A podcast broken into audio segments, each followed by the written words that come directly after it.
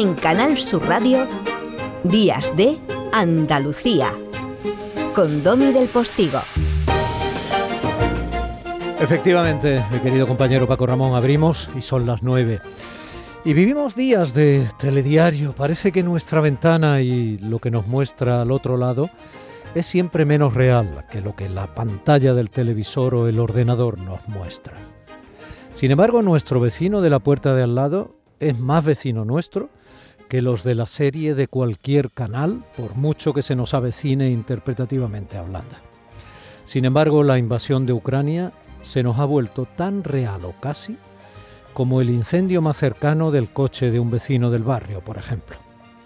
A través de la pantalla nos parece estar oliendo el humo, oyendo el sonido de los cristales rotos bajo las pisadas de los aterrados vecinos de esos edificios indiscriminadamente bombardeados, el sonido de los cristales rotos bajo las pisadas, la definición de guerra que en la primera entrevista que le hice a Arturo Pérez Reverte él me regaló cuando todavía solo tenía un libro firmado, aquel diario de reportero de guerra titulado Territorio Comanche.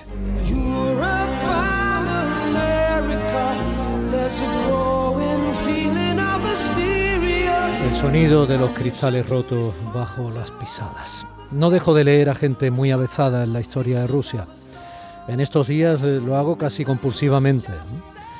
Y Aquí hemos tenido eh, ya en algún momento alguna discusión al respecto en nuestra sección de historia ni blanca ni negra con eh, la gran Elvira Rocabarea y algunos de sus invitados. También hablamos de esto con el analista internacional prestigiosísimo, el que montara el Instituto Real Elcano, Emilio Lamo de Espinosa, entre otros.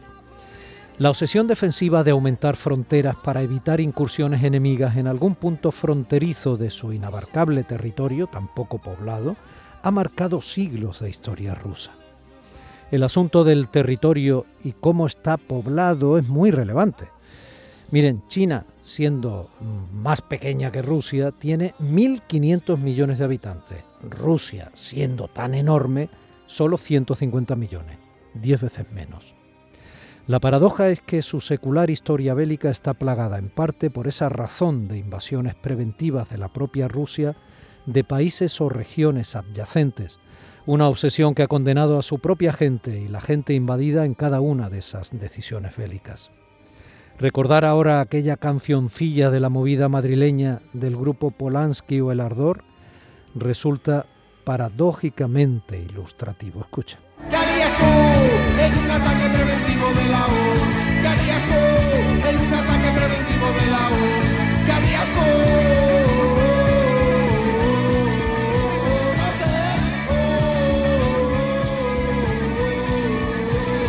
Tener pánico, convertirte en un refugiado, intentar salvar la vida, llorar la vida de tu familiar caído o defender tu país. El horror más o menos televisado al que estamos asistiendo empieza a provocar reacciones de todo tipo. Ese es otro apartado de este tipo de situaciones bélicas. Unas de esas reacciones son humanitariamente hermosas. Aquí en Andalucía tenemos ejemplos cotidianos de manera permanente con la población ucraniana. O este de ayer mismo, por decir uno de ellos, gente organizada y voluntaria del equipo de rugby malagueño iba en autobuses a llevar ayuda a la frontera polaca con Ucrania. Pero hay otras reacciones poco alentadoras que forman parte de estos procesos que conllevan las guerras y sus aterradoras consecuencias.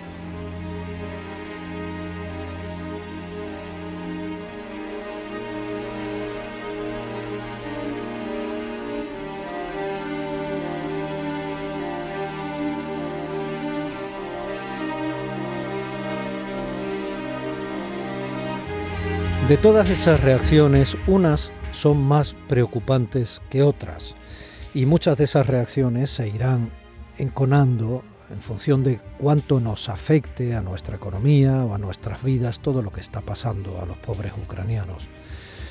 Y eh, en distinta medida, pero también a los pobres rusos que puedan enterarse de lo que de verdad está pasando y les va a ir afectando a lo largo del tiempo en su imagen y en sus vidas. Reacciones como la de parecer más afectado que quienes están huyendo de sus casas y sus vidas cotidianas para ser refugiados en otros países o mueren en la invasión son reacciones eh, claramente criticables.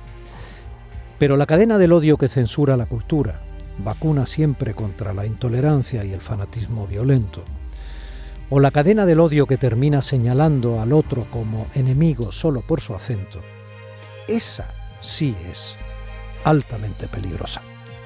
Y siempre hay que pararla.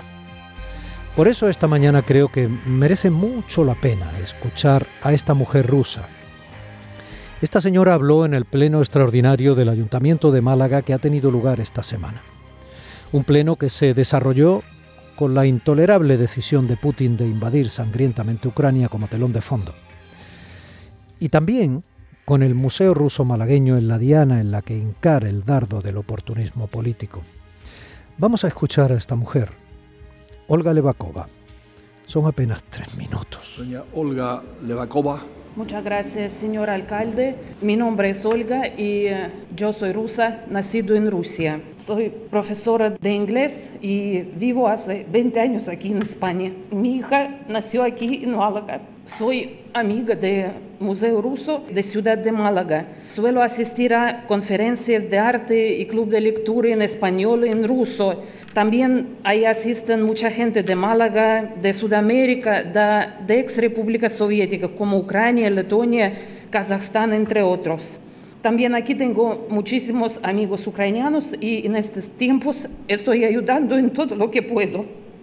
Quiero decir que estoy en contra de la guerra en Ucrania y estoy segura que así opinan la mayoría de los rusos, los que aún tienen acceso a medios de comunicación libres. Muchos no pueden expresarse abiertamente porque pierden su puesto de trabajo, sus estudios universitarios o enseguida irán a la cárcel. Hace unos días, un pianista ruso, Alexander Malofeev, publicó un mensaje. Todos los rusos nos sentiremos culpables durante décadas por una terrible, sangrienta decisión en la que ninguno de nosotros pudo influir. No pudimos ninguno, pero me gustaría decir que ahora sí podemos hacer algo y vosotros nos podéis ayudar en eso. Estoy hablando de cultura. El Museo Ruso de San Petersburgo tiene 125 años de historia. Tiene colección de íconos de vanguardia más grande del mundo. Tiene las obras de artistas que fueron prohibidos en la época soviética, como Pavel Filonov, por ejemplo, de que se enamoró el público español. A lo mejor os recordáis la excelente exposición de mujeres artistas que Málaga fue la primera ciudad para exponer en Europa. Sé que en estos siete años el Museo Ruso nunca trató los temas políticos ni de ideología y sé que los niños malagueños han participado en los talleres, actividades y campamentos sobre arte, literatura, teatro, conciertos musicales. Los niños que han crecido con Kandinsky, Chagall, Malevich y muchos más artistas maravillosos, algunos de esos ucranianos de origen. Y ahora estos niños son adolescentes con la mente abierta, son creadores que han podido viajar sin salir de Málaga. ¿Qué sentirán los españoles cuando alguien propondría derribar los monumentos o prohibir las películas de Luis Buñuel o la música de Manuel de Falla? En esta guerra sufrirán todos. No vamos a hacer lo mismo. No vamos a privar a nuestros niños de la cultura universal. Os rogamos, por favor, dejar este canal de diálogo y de encuentro. Y un par de palabras más. Todos los rusos aquí en Málaga, estoy seguro, piensan que la cultura, el idioma y la gente es mucho más de conflicto. La guerra pasará, seguro que pasará. Pero ¿qué quedaría? El vacío, el odio. Y yo pienso que en estos días el Museo Ruso y Ciudad de Málaga puede enseñar a todo el mundo que arte y cultura es por encima de todo es por encima de política. Gracias.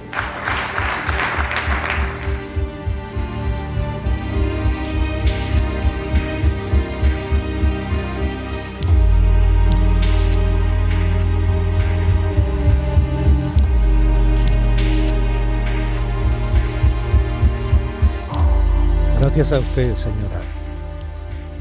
Defender la cultura es defender la paz. Tachar la cultura de propaganda es eh, apagar el fuego con más gasolina. Sábado, 12 de marzo de 2022. Abriendo el bypass técnico en Sevilla está mi compañero Manolo Fernández para que nosotros emitamos este programa desde el Centro de Producción de Canal Sur Radio en Málaga. José Manuel Zapico está en los controles, María Chamorro y Primi Sanz en la producción y en las redes. Y un humilde servidor, Domi del Postigo ante el micrófono, a este lado de la radio pública de Andalucía a estas horas, los sábados y los domingos desde las 9 hasta las 11 de la mañana invitándole a disfrutar, pese al dolor y la poca gloria de lo que estamos viviendo, este programa, Días de Andalucía. Y les invito a escucharlo con la pregunta de siempre. Nos sentimos. Días de Andalucía, con Domi del Postigo, Canal Sur Radio.